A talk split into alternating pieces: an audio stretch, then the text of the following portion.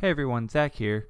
Just wanted to give you a quick note before the episode starts that the audio is going to be a bit funny in this episode. I forgot to ask my guests to make sure they had headphones plugged in before we started recording, so they picked up my audio as well as their own. And if I spliced it together with my audio, then it would just sound overlapped and echoey and not great. So uh, I'm going to sound like I'm on the phone for most of the call because that's how it was recorded. So it's not going to be quite as great quality as it usually should be, but it'll be better going forward. Thanks. Hi everyone, welcome to episode 14 of Kingdom Hearts and Other Stuff, or Chaos, where the guest brings the topic and I tie it into Kingdom Hearts and maybe convince them to give the series a try. Uh, a couple things. First, this is episode 14. I know last week I, or last episode, I messed up and said it was episode 11 when it was actually episode 12. So this time it should be episode 13. But episode 13, uh, the guest for that had to postpone, and I'm not instead of making this episode 13, I'm going to postpone episode 13. It'll make sense when it happens, don't worry.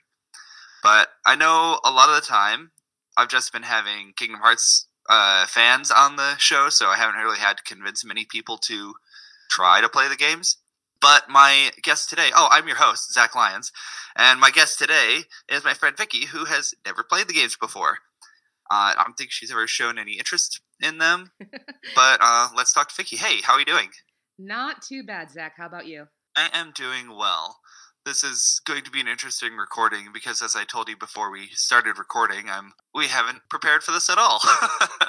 I my last guest kind of had to postpone, so I've just made a call out on Facebook, and you're like, "Yeah, sure, I'll chat for a bit." Heck it, we'll do it live. So I don't have any notes prepared, and I don't have a- absolutely. so I don't have anything prepared, and we'll just uh, wing it. Winging it is the best. Winging it is the best. Uh, so, just to reiterate, what is your experience with the Kingdom Hearts games? How familiar are you with them? I once watched somebody play some version of Kingdom Hearts at a house party in college for about 45 minutes when I was not, um, let's say, fully aware of what was going on. And I have no, and th- none of it stuck other than watching some people run around as Disney characters doing things in a video game. That's literally okay. it. Okay, so you can't recall like what was happening. it. It was dark. It was kind of spooky. I don't know. That was it. May have been Halloween Town, perhaps. Who knows? It would have been like 2002, 2003. Okay, so that would have been Kingdom Hearts One because that was the only game out then. So it's been a little while since you've seen the game played in any shape or form. Correct.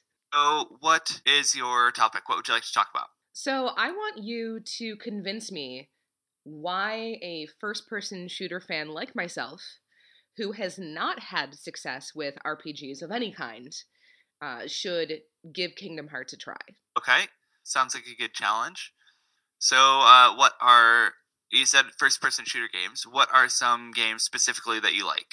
So I really enjoy the Call of Duty series. I am one of those. I'm like the gamer equivalent of the the basic chick. Um, I really enjoy. no, seriously. I mean, that's like it's. Like, I enjoy the pumpkin spice latte of video games. I really like. Oh, sure, sure. Nothing wrong with that. Right. I just like to.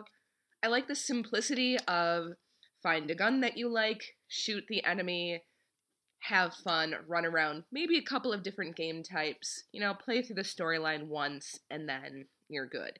I like the mindlessness of it, where you can kind of just stop thinking about, you know, what's going on and just focus on the sort of um the you know just the mechanics of the game, the real basics of, you know, point, press the button, get a result. Um and you know, try and get the highest score. It's just very simple sort of progression. It's there's not a ton to focus on. I have tried to enjoy games like Fallout. I watched other people play quite a bit of the Fallout series, and I enjoyed following along with the stories. But then when I've played the games for myself, I get very frustrated very quickly because there's too much to choose from. There's too much to do. And the, I hear you 100%. yeah, and the worlds themselves are so big that it's just the, the open sandbox concept doesn't really do it for me. Um, Fair enough. I have also tried other games that are, you know, more traditional. Like I've played a little bit of Legend of Zelda here and there. Um, about the same time, you know, early college, I helped the person that I was in a relationship with at the time go through uh, Legend of Zelda Wind Waker. And it was kind of the same thing where I just had a better memory for the puzzles and, you know, the combinations for the little music or little uh, songs that you had to play. Right, to, yeah. yeah. So I enjoyed that part of it, but then I tried to, you know, start the campaign for myself and I got bar- very bored very quickly. So you kind of Because like you're you're good with the puzzles, but then like getting from A to B, you're like, eh. Exactly. So I like puzzles. Like I love the Portal series. I think the Portal series is the one exception to my first person shooter rule. Sure. It's very go from puzzle to puzzle as opposed to traverse the expansive world to get to the next puzzle. Yes. And that's what it seemed and again, the one experience that I had was so long ago and it's not the clearest memory. Um, but also like I'm not the biggest Disney person and I'm not the biggest like, Okay, yeah. cartoon fan. Like animation just really isn't my jam so much. So that said, I know a lot of people are like evangelistically involved with Kingdom Hearts. So sell me on it. Uh, Whatever do you mean? I mean, you know, if you're someone who loves it so much that I'm unfamiliar with people being completely obsessed with the series that I love so very much that I made a podcast about it. exactly. So if you're that person that loves it so much that you're making this podcast, why? And why should someone like me, who is not a fan of the genre at all, give it a shot? Okay.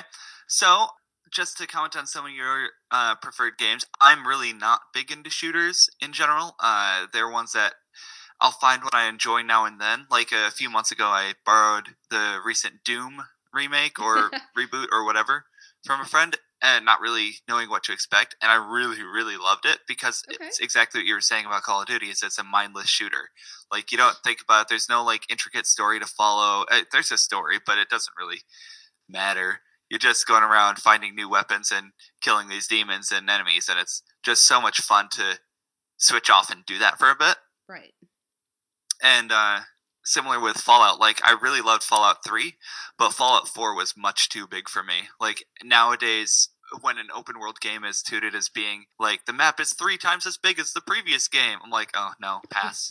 That's like I, I spent probably two dozen hours in Fallout 4 and eventually just gave it up because it was too big and like I was enjoying the story but the there were so many side quests that if I skipped them I felt like I was missing out Same. but if I did them all, it was too much. And like going from point A to point B in the story, you'd get literally 8, 10, 12 new side quests. right. I'm like, oh god, like I, I love side quests and RPGs are my jam. I love grinding, but man, this is just too much.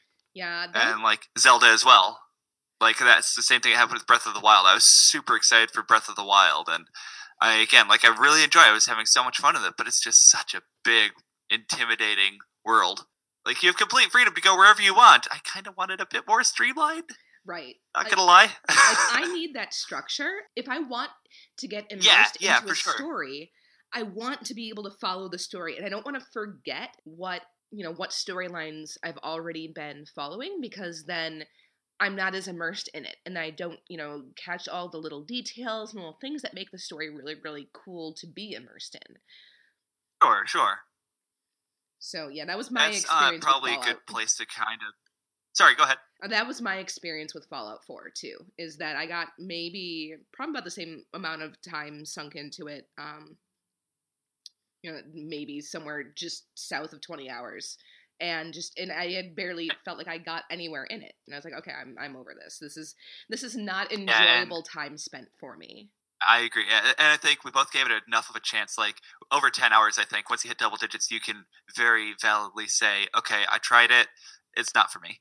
Yeah, I agree. But uh, for Kingdom Hearts, the the story is quite straightforward. I, I mean, the story itself is pretty confusing at the end of the day. But the, if you just let's just go with Kingdom Hearts one, just straight up that game, ignoring all the other extra prequels, sequels, side games, whatever. So Kingdom Hearts one is pretty straightforward. You start on an island with your two friends, and darkness swallows the the island up basically, and you wake up in another world that you're not familiar with and you have to try and find your friends. You travel from world to world with Donald Duck and Goofy. They're trying to find their king, Mickey, and you're trying to find your friends. So you go on this adventure traveling to different Disney worlds trying to find your friends while not really interfering in the affairs of the other worlds, but also making sure they're safe from the darkness that swallowed your world. Story is always moving, so it's it's not the worlds aren't that big. They seemed really impressive in 2002, but compared to how Kingdom Hearts 3 is shaping up now, like those worlds look really big and expansive, which is again kind of intimidating because I don't like that with the more recent games. But uh, I digress. The Kingdom Hearts 1 worlds are palatable. They're not difficult to navigate, and you, you get an objective, and that's what you're working towards there are mini games and some uh, grindy uh, subquests, if you will, but they're mostly completely optional. There might be some that you have to play like once or twice to like progress in that world, but then if you want to play them again, it's all up to you. Like there's a Winnie the Pooh world, and that's like there's no darkness or enemies there. It's purely just mini games and having fun uh, because Winnie the Pooh. but uh, you don't have to go to that world at all if you don't want. Yeah, so I think I think the story side would appeal to you because it's a relatively simple story to follow, and it's got a few twists near the end. But it's it's difficult to say because if you're not su- a super big Disney fan, it appealed to me because I was really big into Disney and I was really big into Final Fantasy, and it meshes the two together. Have you played many Final Fantasies? I have played zero Final Fantasies. okay, well that's not uh that's not a bad thing it's another thing where some people weren't really happy with how the Final Fantasy characters were represented in the game. Uh, like maybe they're they're not following the story from their original games and stuff. Like all the Disney worlds you go to, you basically follow the story of that movie, but with new things going on. Uh, but the Final Fantasy characters are basically there as like extra teammates to help you along, help guide you, like mentors of sorts but people were you know annoyed that their favorite characters didn't make it in or that like the most popular characters that everybody wants it. Of course they're going to go for those characters.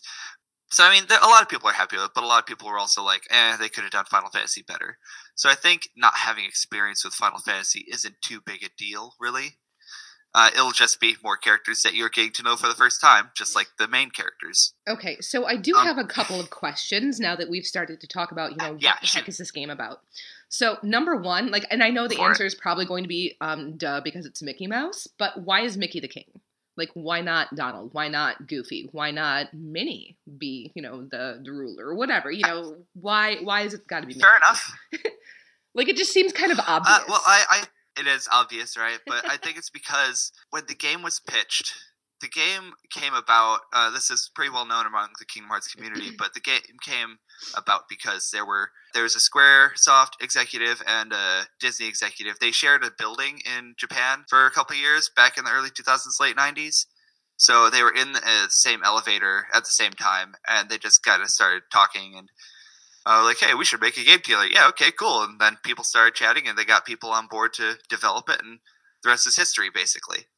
But because it's a Disney game, like it's equal parts Disney and SquareSoft, or now Square Enix, and Disney is very protective of their golden child, Mickey Mouse. And even though Mickey's the king, he is in like literally he's in one scene of the entire game and it's in the finale. He's referenced throughout the game. Like there's a letter that he leaves to say uh, at, he leaves a letter in his office at the Disney Kingdom saying, "Hey, I've gone to try and find out the source of this darkness and try and stop it because you know Mickey being Disney is ultimate light, basically." And so he's off on his own mission to try and stop the darkness and save the save all the worlds from blinking out and being swallowed by the darkness. And that's why his court magician Donald and his top number one knight, Goofy, you know, are off to find him and save him and make sure he's okay. So I Mickey's the king because Mickey's Mickey. Disney's number one, basically. Yeah, exactly. Like, there's really not much more to it than Mickey is Mickey. And when you think of Disney, what's the first thing you think of? Yeah, it's, it's Mickey Mouse. you know, it's right. and, and Minnie's there too, and Daisy Duck is there, and uh, you know, Minnie's the queen. She's Queen Minnie, and she's the one that Donald and Goofy report to when he's not there. And she's like, "Hey, I need you guys to go find Mickey. You know, make sure he's all right." And she stays to you know watch over the Disney Kingdom. That's actually one really funny thing yeah. that I actually do have a strange kind of sidebar interaction with, I guess. I don't know how you would classify the experience, but without going into too much detail, and anybody who knows what I'm talking about will know what I'm talking about, and if not, it's not that interesting. Um, but I, I do direct sales for a certain company that did a crossover recently with Disney. And the Okay. sheer amount of paperwork that we all had to sign, like non disclosure agreements and like Mm, agreements on how we were going to display the items and everything. It was just unbelievably rigid for some fabric Yeah, with sure. the mouse printed on it. Like, so you say that they're very protective of, of the mouse. Um, believe me, that is no shock to me whatsoever. they are insane. And Disney's happy to lend all these properties to the game to make it more immersive and exciting and fun to have this big crossover experience. But uh, they didn't want Mickey Mouse to be mistreated or misrepresented, and that's why they had him referred to and alluded to. But he was like a mysterious figure until like the end when you get to see him help save the day in one scene. That And, like really when I say one scene, I mean like it's not like one scene where he has some big cool action moment. Like he has one scene that lasts about five to ten seconds with like two to three speaking lines. That. It's a very, is- very, very short role he plays. it's probably the safest because could you imagine having to you know be the writers and the designers the artists the people working on the back end who go through all of that to include mickey in a bigger way and then have to run it past disney execs and then have them say nope we don't like it like that would be such a loss of Exactly. man hours Exactly. so yeah no that, So, like, that They doesn't only they me said. Sorry, go ahead. Go ahead. i just said that that doesn't surprise me at all it's probably the safest way to do it ah, For sure. I'm pretty sure Disney gave them limitations. Like you can only put him in one or two scenes, and so they thought, when, where's he going to make the biggest impact at Yeah. the end? You know, wherever where the climax is happening, and so that's where they put it. And they've like after the success of the first game, like he had a much bigger role in the second one. Like he's there in the first couple hours, and he's there throughout the game, and he's present, and he's like almost a supplementary character. Like you can play as him for brief moments. I can imagine just There's- the wailing and gnashing of teeth that would happen at Disney HQ if there wasn't a positive response to Mickey Mouse in a video game. Oh, sure. Yeah. no, and like his his one moment in Kingdom Hearts 1 is very majestic, you know, and kingly and and it fit and it worked really well. And so like it's not a surprise to me that they were like, okay, yeah, we can we can do a bit more of them next time. And like in Kingdom Hearts 2, there's a boss fight that if you lose, like the underlying theme is that Mickey and a couple of people helping him are like watching you and making sure you're okay the whole time. Mhm. Even if they're not with you, they're with you. And there's a boss where if you die, usually when you die against the boss, you'd get game over, try again, go back to save point. But in this one, uh, this specific boss fight, if you die, Mickey Mouse has a chance of popping up, and like you're just kind of laying there with a glow around you, like Mickey can save you, but like you take control of Mickey. And I know the original Star Wars trilogy, the episodes one, two, three are ragged on, but do you recall in episode, I think it's two, Attack of the Clones, when Yoda has his big fight scene and he's like flipping around with his lightsaber? Yes. Mickey Mouse fighting in this because he's got his keyblade and you're like just taking this really fast paced battle and instead of your anime character Sora, you've got Mickey Mouse instead. And he's just doing these backflips and combo attacks and it's really, really simultaneous equal parts funny and awesome. Like to see Mickey Mouse doing this. I'm And kind then, of like, you amazed can they allow Mickey to be Revive Sora and Mickey Mouse disappears and Sora has no idea that Mickey was there. I'm kind of amazed that they would allow Mickey Mouse to So fight. it's- there's, there's a Twitter account I follow called Kingdom Hearts Out of Context, and they'll just post screenshots or video clips of the game, again, without context, and it's really funny sometimes. And uh, there's one where it just shows a member of this mysterious organization that are like antagonists throughout the series, and one of them has Mickey Mouse pinned up against the wall, like in a chokehold.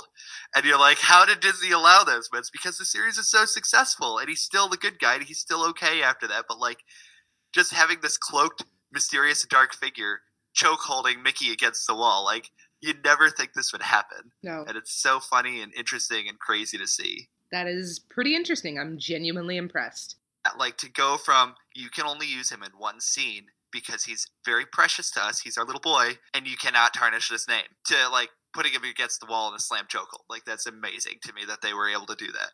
So that definitely speaks to the Oh. the success then the the appeal and the Yeah. so which leads me into another question that I have. What exactly is the target audience for the game? Like what I'm assuming that since the game does include, you know, Mickey and some of those core characters, that it's probably rated, you know, very family friendly, but family friendly doesn't necessarily indicate who the game is for. So is it something that's meant to be, you know, very, you know, wide family appeal where everyone from your 5-year-old to your great grandmother can play and enjoy it, or is it really more of a, you know, you have to like video games to be able to enjoy what's going on here?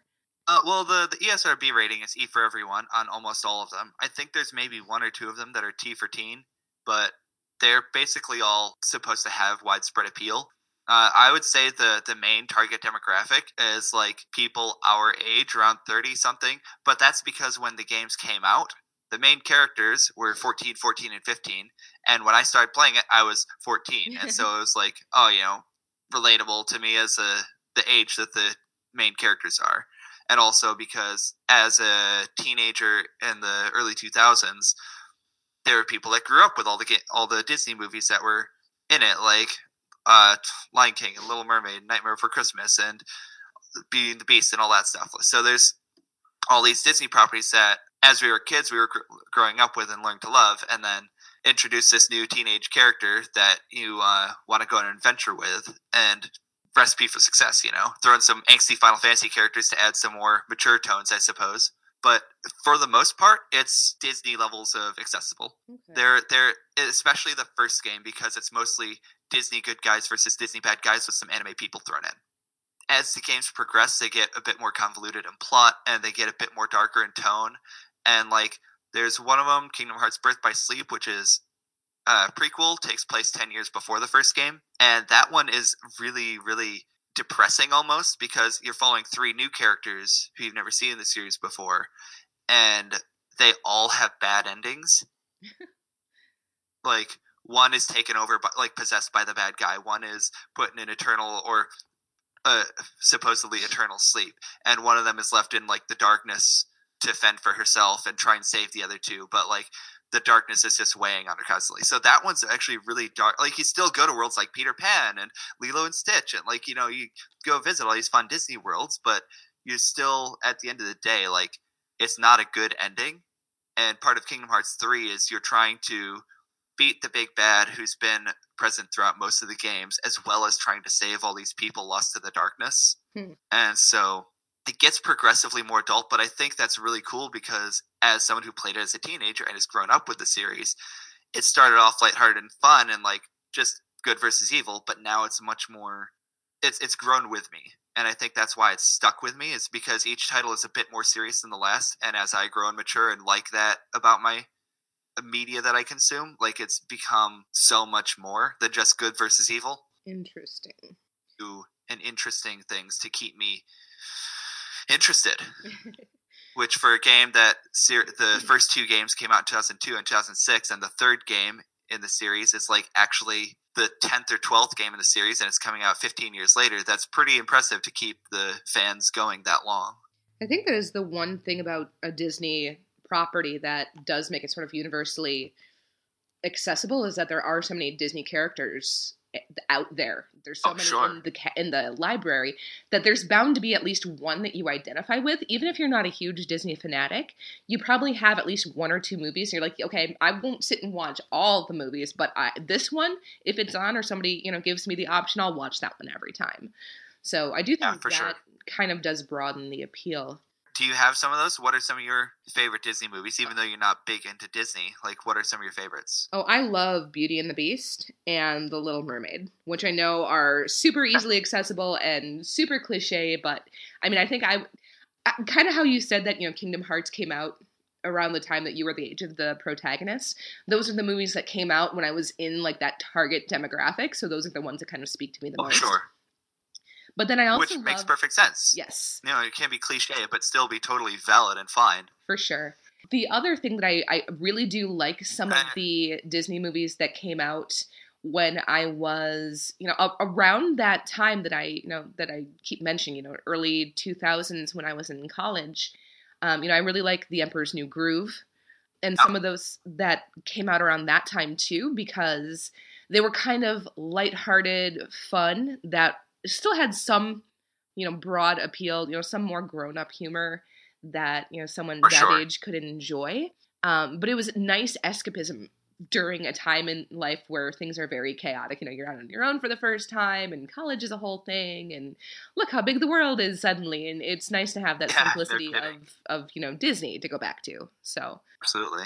Well, I can say that Little Mermaid and Beauty and the Beast are both prevalent throughout the series. Little Mermaid's in the first game, the second game, the third. Like it's in over half of them. Uh, Beauty and the Beast comes in in Kingdom Hearts 2 and is in several side games following. Uh, Emperor's New Groove has not made its way in.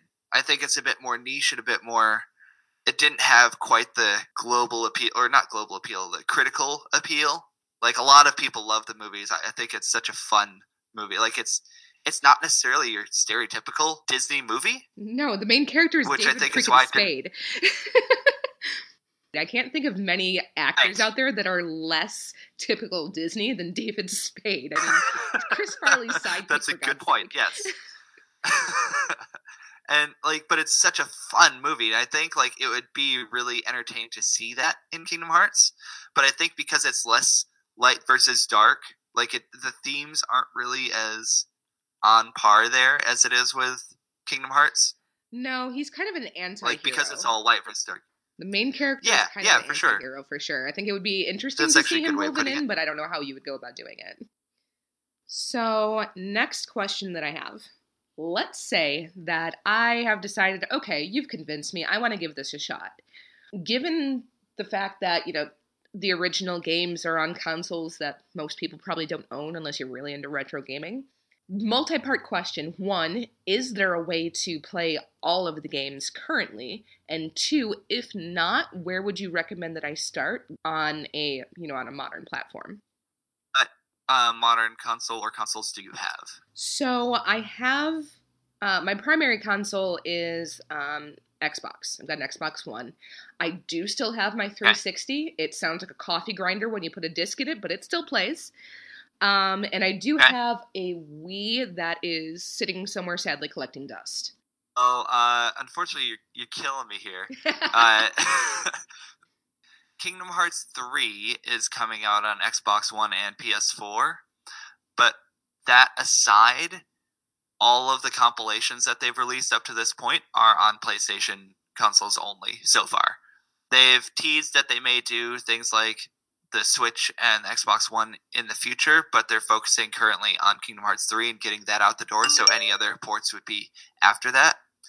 Uh, a big point of contention among fans or like people interested in trying the series is that why are you bringing out Kingdom Hearts 3 for PS4 and Xbox One, but you're only releasing all the compilations for PlayStation? And they haven't really given an answer to that. It's confusing and it doesn't make much sense to me or any other fans, but you know, that's how it is. The original games were on the original games 1 and 2 were on PS2 and then there are a couple side games that came out on Game Boy Advance and DS and 3DS and PSP. So it's always kind of leaning towards Nintendo and Sony, with the main console, like the main numbered titles being on the flagship Sony console of the time. So, like the first Kingdom Hearts game that's ever going to be on an Xbox console is Kingdom Hearts 3. If you are interested in trying them out and you're not opposed to getting a new console, probably the best way to go would be the PS3 because they released two different compilations on the PS3, and because it's an old console and PS5 is being talked about, that's a more affordable way to go. Like go to GameStop or something and find a used PS3. You could probably get it pretty cheap. And then you could buy Kingdom Hearts 1.5, which has the first game, Chain of Memories, which was the Game Boy Advance game that got remade for consoles, and 358 over two days, which was a DS game, which they've remade as a cinematic. So, how much of the Um, backstory would so- that give you? Like, or is it something where, you know, if I just wanted to hop in with Kingdom Hearts 3 when it comes out for Xbox, would that be something where, I mean, obviously we don't know what's in the game because it's not out yet, but do you think that that would be, I mean, given the history of the other games, do you think, do you, you know, can you make an educated guess that it would be okay to just kind of jump in mid lore and still enjoy what's going on? based purely on what I know from the dozen games that are out already, I think it would be pretty difficult to jump in straight at three. But that being said, the director of the games, Tetsuya Nomura, has stated in interviews before that they're trying really hard to make it accessible to newcomers. Like they want it to be fun for people who have never played the series before, while also rewarding for longtime fans. Uh, and I think I know in Japan around E3 they released a handful of videos on YouTube that were like chronicling the previous games in like five to ten minutes apiece, and they're planning to do those same videos for the US as well, or for you know the global version. And they're going to not just have them online, but those videos are going to be included on the Kingdom Hearts 3 game disc. Hmm. So like they're they're going to try their best to make it so if you've never played a game, you can get caught up easily uh, without having to go through all the games that are like between 20 and 40 hours apiece. that is a pretty big time sink. Oh, it's I think they're doing the best they can to make this complicated story accessible for a wide audience because they've they're already trying to make it accessible for newcomers because they're they've got all these new really or recent releases from Disney in it, right? Like they've got Worlds from Frozen and Big Hero 6 and Tangled and but the, like they they're trying to get people who love recent Disney movies by getting those big hits on there. So you're going to these worlds with all these newer, like no, more modern Disney princesses rather than the old mm-hmm. school ones. So they're they're trying to get the new market with the newer Disney movies, as well as trying to let people who've never played the games before come in. Interesting. So we've talked kind of you know broad appeal things that might um, you know bring just about anybody, you know, universally into the games. You know me pretty well. We've known each other for gosh, probably over 10 years at this point. What do you think? Yeah. What do you think knowing me that I would enjoy in these games? I think you would enjoy the story more than anything because uh, you're you're a big reader, right? You're big into books. Absolutely a lot of lore to be found. Like again, the first game is pretty straightforward. You've got this mission, you try and solve it, and then at the end there's like a big bad that's pulling the strings. But at, with every game, you find out more strings that were holding the puppets in the first game. Uh, like the the big bad in the first game was actually a puppet himself. You know, kind of cliche, but like there's with the second game with Kingdom Hearts 2, it opens up so many avenues that are explored in a lot of the side games that came out between two and three. And a lot of people like to write off the side games because they say they're spin-offs and they're not necessary. But like every single game that's come out in the Kingdom Hearts series is plot critical. Even like there's one that was originally literally a mobile spin-off that didn't have any connection to the series in Japan only. It didn't make it to the States. And they remade it for the DS in like 2010 and gave it like they it was shoehorned and forced at the time the story that they put in it, and it was like the least consequential to anything. Hmm. but even that, with the trailers for Kingdom Hearts 3, it's obvious that they're making it more important in retrospect. Hmm. How do you feel about that sort of retcon? That one specifically rubs me the wrong way because it was just a mobile game in Japan that like nobody really cared about, and then they were like, "No, let's take the idea of this mobile game and give it part of a story to try and bring it in, and I thought that was really shoehorned and forced, and I didn't like it. And I still, it's still probably my least favorite game in the series. But at the same time, the way they've so uh, eloquently and cohesively pulled all the other ones together for three, at least from the looks of it, like I'm really impressed with how they've done it. Like the, it's tough to explain without going down a big rabbit hole and getting really lengthy explanations. So, so I'll, like I'll try and keep it concise. But I, I think that the way they've tied it all together, or that they're trying to tie it all together, is really impressive. And I feel like Kingdom Hearts 3 is going to be a huge payoff for fans who have been following the series for 15, 16, however many years the series has been going. Uh, I, I honestly have no idea how it's going to feel to newcomers. I think it'll still be a fun game to play, but I have no idea how the story will impact you if you've never played the others. Even with the the catch up videos and the summaries, you know, that'll give you some idea of what's going on. But I mean, it's so different to play the games and get that for yourself after playing as these characters. Like to the the Birth by Sleep that I was talking about earlier with the three stories that all end bad. Like that, you can be told that in a summary and be like, "Oh, that sucks." But like playing the story, playing all three of their stories through from start to finish, and then having it not be good endings, like that's crushing. Uh, but it's so meaningful and it adds to how much you care about the story as a whole as well as the characters individually and it just makes you really want to succeed in the third game so i, I think for you i know you're big into stories i know you're big into rating and i think the storytelling would be the biggest draw for you. There's not a lot of puzzles. There's not a lot of shoot, shoot, bang, bang. Like, if anything, Kingdom Hearts 3 has the most versatile gameplay, and there's, instead of just swinging, hacking, slashing with your Keyblade, it's got a lot more gimmicks to it. Like, the Toy Story world, you can go into mech toys and do some shooting, like first hmm. person shooting in the mechs.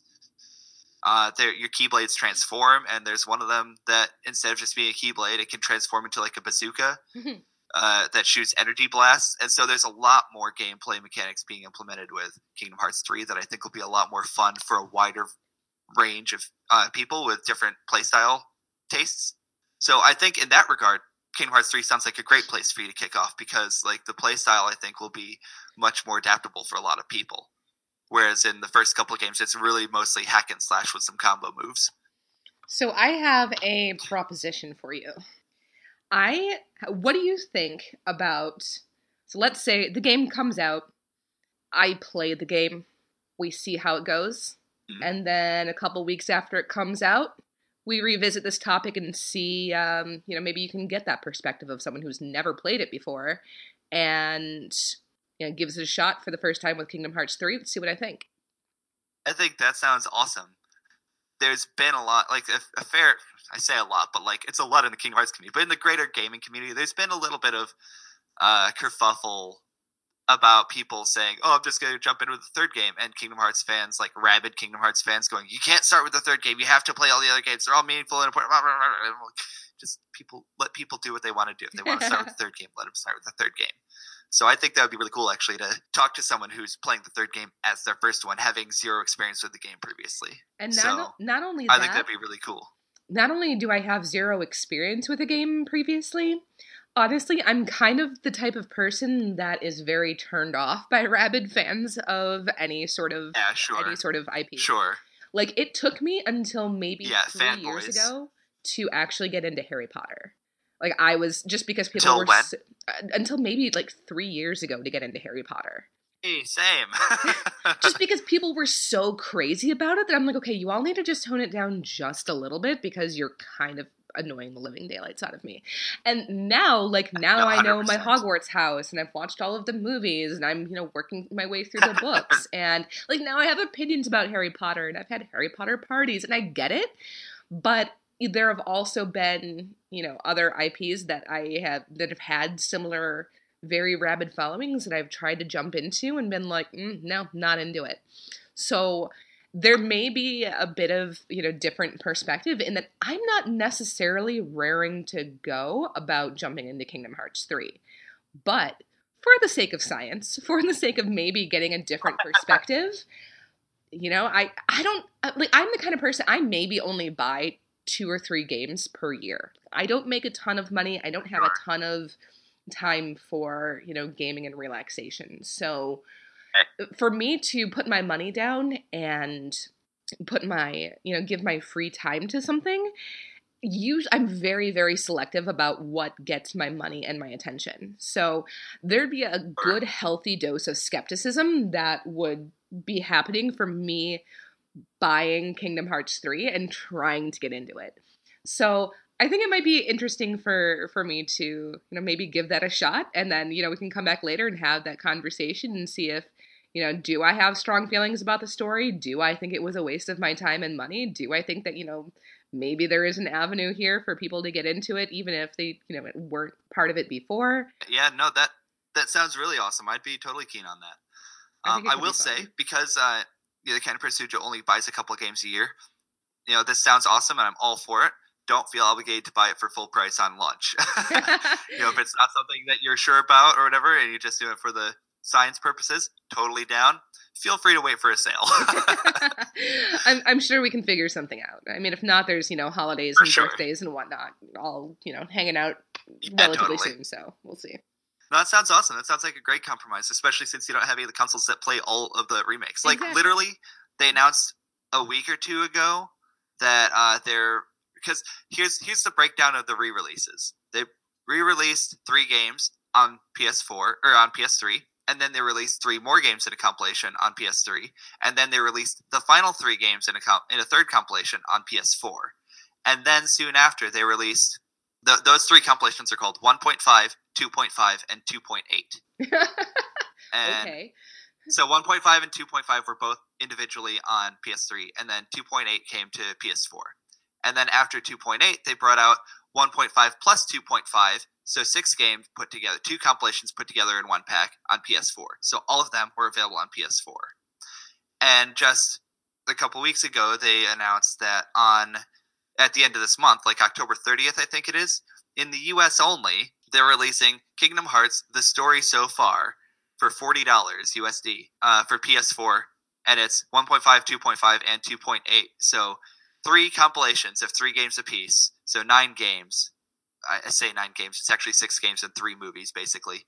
But so nine Kingdom Hearts titles covered in one package for forty dollars. That's phenomenal. Even if you only plan on playing one game, forty bucks for all of that is awesome. but it's is- only on PS4. I, So it's it's a, I can again, it's strange that they're doing it all for Sony uh, Sony consoles when they're bringing the third game to Sony and uh, Microsoft. So it's weird. if they never bring it to Microsoft consoles or release it for PC or anything like that, I, I, I'm sure that it wouldn't take too much effort for me to get my hands on a PS4 for a period of time to you know to give the games a try. I have enough friends that have multiple consoles that I've had it offered before that hey if you know if there's ever a game you really want to play just let me know and you can have my PS4 for a couple weeks. So if I happen to fall down the rabbit that's a good hole, way to do it. yeah, if I happen to fall down the rabbit hole and fall in love with all of this, then there is the opportunity for me to go back and play the other ones. So Fair enough. we shall see. Well, uh, another thing is like based on things that have happened recently, I would be really surprised if all of the Kingdom Hearts games and compilations didn't come to both Xbox and Switch soon, because like in the last month or two, it was revealed that like Final Fantasy seven and nine and ten and ten two and World of Final Fantasy and Final Fantasy uh Crystal Chronicles like all these Final Fantasy games from Days of Yore are coming to both Xbox One and Switch in 2019 and it's like finally Square Enix is bringing all these former PlayStation exclusive titles to all the other consoles. And like Square Enix has been heavily supporting the Switch with all their new RPG releases lately. So it would be it just feels like that's the direction they're going. They're going less for exclusivity and more for widespread which is great. Good. so I, I reckon I reckon Kingdom Hearts 3 is coming out in January, and then by the end of 2019, we'll probably see the compilations on both the other systems. I'd be sweet. shocked if they didn't. I can dig it.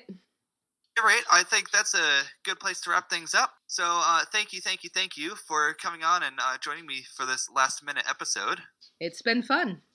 Is there anywhere uh, people can find you online if they should so choose? Shockingly, no. I'm Or not do- that fun. I'm a hermit.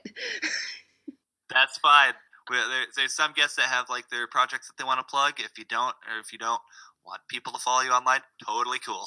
I, I wish that I had projects that were worth following. I have a lot of ideas in my head, but none of them have actually come to fruition. So maybe by the Eh, time I we play. Kingdom I- Hearts 3, maybe there'll be something that I want to plug next time. Fair enough. I, I get that. I had this podcast rolling around in my head for probably a year and a half before I actually started it. So I feel you. Good deal, dude. So this has been episode 14 of Kingdom Hearts and Other Stuff. You can find the show on Twitter at KHAOSCast. That's chaos with a K. And you can find me on Twitter as well at Zachary P. Lyons. That's L Y O N S. Chaos is a part of the Nerd Pals Network, which you can find at nerdpals.network and by searching for Super Nerd Pals on iTunes, SoundCloud, and Stitcher. And Super Nerd Pals and Left for Dread are two other excellent podcasts on the Nerd Pals Network, and you should go check them out. Thank you again to Vicky for joining me, and thank you for listening to Kingdom Hearts and Other Stuff. May your heart be your guiding key.